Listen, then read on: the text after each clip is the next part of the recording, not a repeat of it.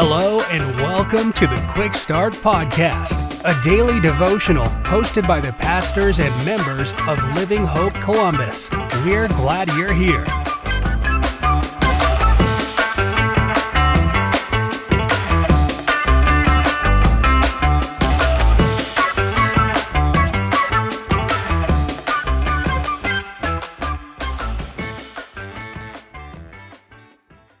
Well, hey everyone, I hope you're doing well, and thanks again for tuning in to the Quick Start Podcast. My name is Joe Kibbe, and I serve as the worship pastor at Living Hope Church Columbus.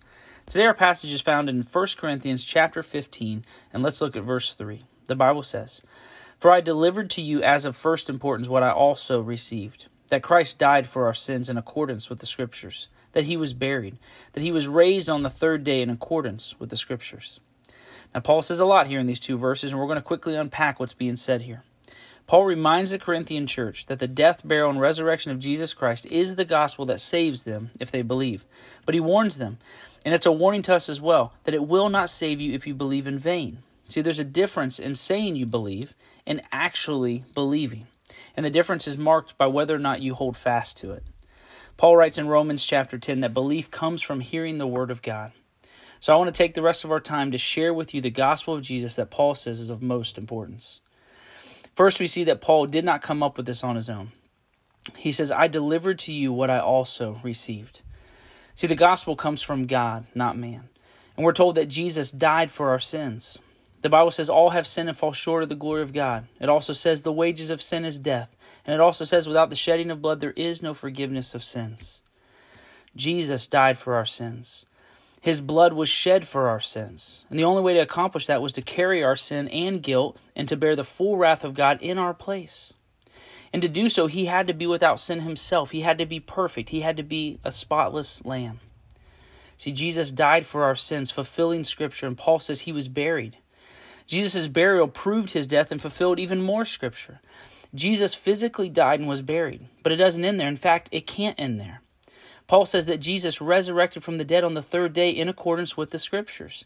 Now, this is what the Corinthians were struggling with and what many struggle with today. See, they're fine with believing Jesus died and was buried, all the while being a great role model for us. But the resurrection, yeah, it's just too far fetched for them.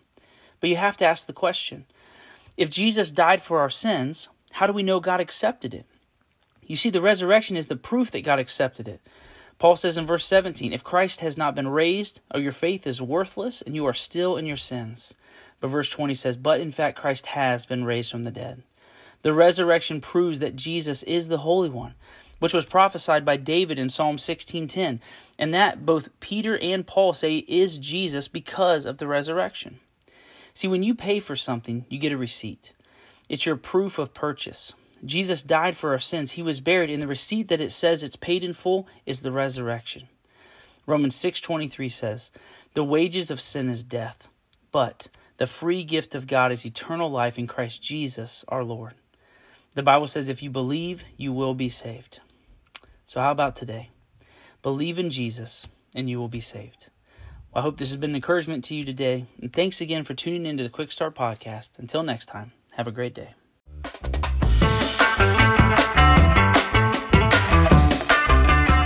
Thank you for joining us for another episode of the Quick Start Podcast. For information on Living Hope Columbus, be sure to check out the links in the show notes.